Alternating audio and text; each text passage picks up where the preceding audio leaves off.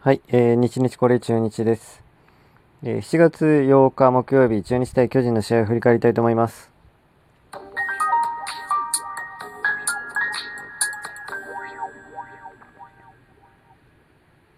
はい、えー、しちがつようか木曜日ですね。中日は巨人と東京ドームで試合がありました、えー、結果ですがいちたいゼロで、えー、見事勝ちましたという試合、えー、この試合のおかげで、えー、久しぶりの中日カード勝ち越しを決めることができました。はい、えー、この試合はなんといってももう柳投手のはちかい無失点、ひゃくななきゅう、よんあんだ、はちだつ三振、フォアボールいっこだけという柳投手の快投ですねのおかげですと。このところなんか調子悪かったですよね、柳で。前回ね、あのー、もう今年は前半戦終わる前にギリギリですかみたいな話をしちゃったんですけど、えー、すいませんでした。前回ね、ヤクルト戦でよんかいを投げてごしってんだったんでね、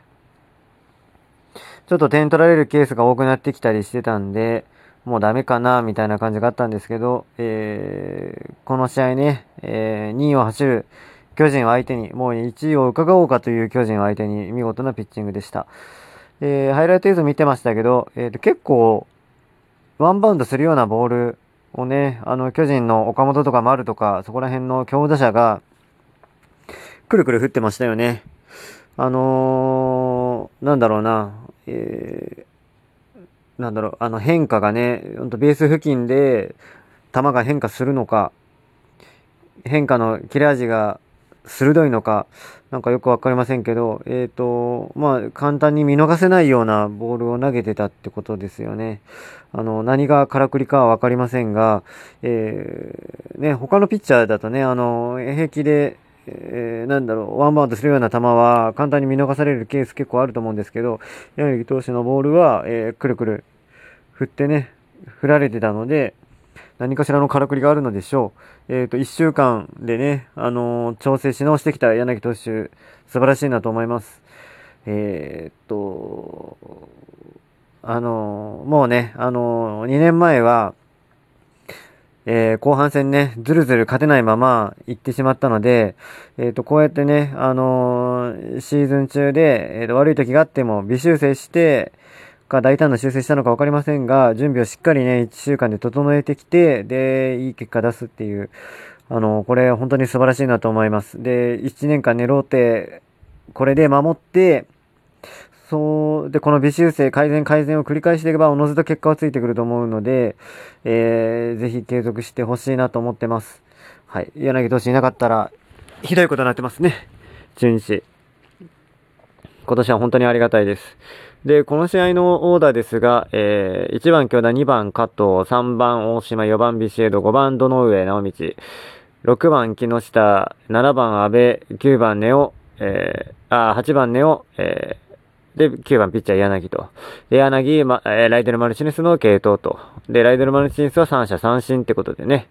にしあいれんぞくかな ?に 試合連続さん者三振をして取ったと。あの、すごいですね。もう、絶対的な守護神です。はい。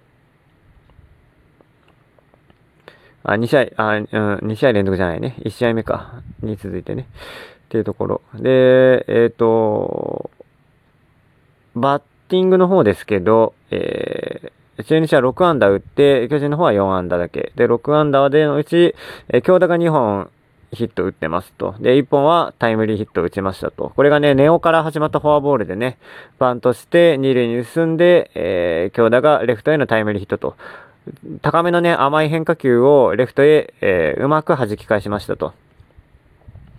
打てる球をね、ちゃんと、えー、確実に仕留めるという打撃ができて、えーと、本当に良かったですね、京田選手。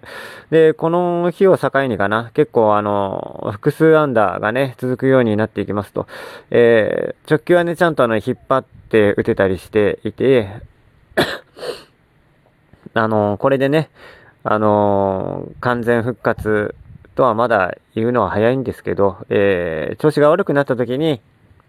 えー、何かね、反転するきっかけというのをね、あのー、作ってほしいですよね。あの、いい時のイメージを、えー、ちゃんと持っとくのが必要なのか、なんか特効薬があるのか分かりませんけど、えー、スランプのね、あの期間をぜひ短くしてほしいなと思いますというところ。で、相手ピッチャーは直江投手でしたと、根尾と同学年という話ですと。で、育成もいっかいなってるらしくて、で、結果にかいさんぶんのに投げてよんじゅうにきゅうさん安打で、えー、ピッチャー変わったんですが、えー、ここね、すごいなと思ったのは原監督ですね。さんかい途中でもう早々に諦めるという采配を取ったんですね。あのー、ちょっとこういうのは中日の与田監督ではあんま見られないかなと思いました。えー、結果ね、この早めに切り替えたことで、中日からはいってん、しか与えなかったと。で、それ以上にね、あの柳がの、えー、出来が素晴らしかったので、巨人打線は、えー、いってんも取ることできなかったんですけど、このね、えー、ただ、えー、いってん取られて長屋の調子見て大量失点をね防いだってことですよね。あの早めに切り替えて、でその後は、えー、点を許さないという。ね、あの、まあ、頻打の中日打線とはいえ、早め早めの継投で、えー、その何、あの、えー、攻撃の、えー、攻撃に対する防、防御をね、強くしたってことですよね。ここが、ここの切り替えがすごいなと思います。だから下手したら、えー、ちょっと隙をね、柳が見せてたら、平気で逆転負けしてたような試合ですと。なので、えー、まあ原監督の采配はやるべきことを、えー、早めにね、ちゃんとやっているということ。で、一方、えー、柳はそれ以上の出来で抑えたということですと。な柳様々だとは思うんですけど、という状況なんですが、えー、ここはね、一個、えー、もしね、ここはあのー、戦略というか、ベンチワークというかね、そういうのが本当に中日は大丈夫なのかなという気がするところがありますと。柳がね、この試合良かったけど、もし柳がね、ちょっとでも、えー、危なくなったら、危なくなったりとか、なんかそういう時には、えー、ちゃんと叱るべき継投ができたのかと。まあ、この試合はね、はっかいまでいけるだろうってことで、はっかいまで投げさせて、で、きゅうかいはさすがに、盤石のライデル・マルチネスにお願いということで、それがハマったってことなんですけど、もしね、あの、柳がね、えっと、序盤にね、崩れてしまったときは、もっと早めのね、切り替え、切り替えっていうのをやっていってね、あの、最、失点は最小にとどめて、で、反撃をね、反撃の機会をちゃんと伺うっていうね、そういったことが、できる必要があるなというところです。うんえー、この試合、えー、安倍が出てます。安倍はさん打数のヒット。で、高橋周平がこの試合は、えー、下がりましたと。下がったというか、最初から出なかったですと。まあ、このいち試合だけでしたけど、さん塁は、えー、堂上が守りましたと。ショートは京田、に塁は安倍というところ。まあね、あのー高橋周平はね、その次の横浜戦で久しぶりのタイムリーを打ちますけれども、えー、ちょっとね、えー、高橋周平は今年かわいそうだけど若干先般扱いになってしまいますよね。うん、で、あと木下、キャッチャー木下でね、こう久しぶりにいちしってんに抑えられたんじゃないかな。うん、なんか見ててね、不安なところあるんですよね。えっと盗塁をね、いっこ刺した時がありましたね、この試合は。えー、それはね、あのー、素晴らしかったなと思います。はい。というわけで、えっと、痺れるような投手戦、投手戦というかね、あの、柳のピッチングでしたというこの試合です。いちたいゼロで勝ちはしたものの、えっと、これがね、えー、柳、毎回毎回こんな抜群のピッチングできるわけじゃないので、よく思うのが、あの、打線は水物って言われてて、えー、ね、あの、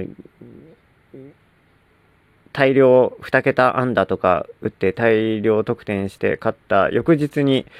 えー、に安打しか打てないとかね、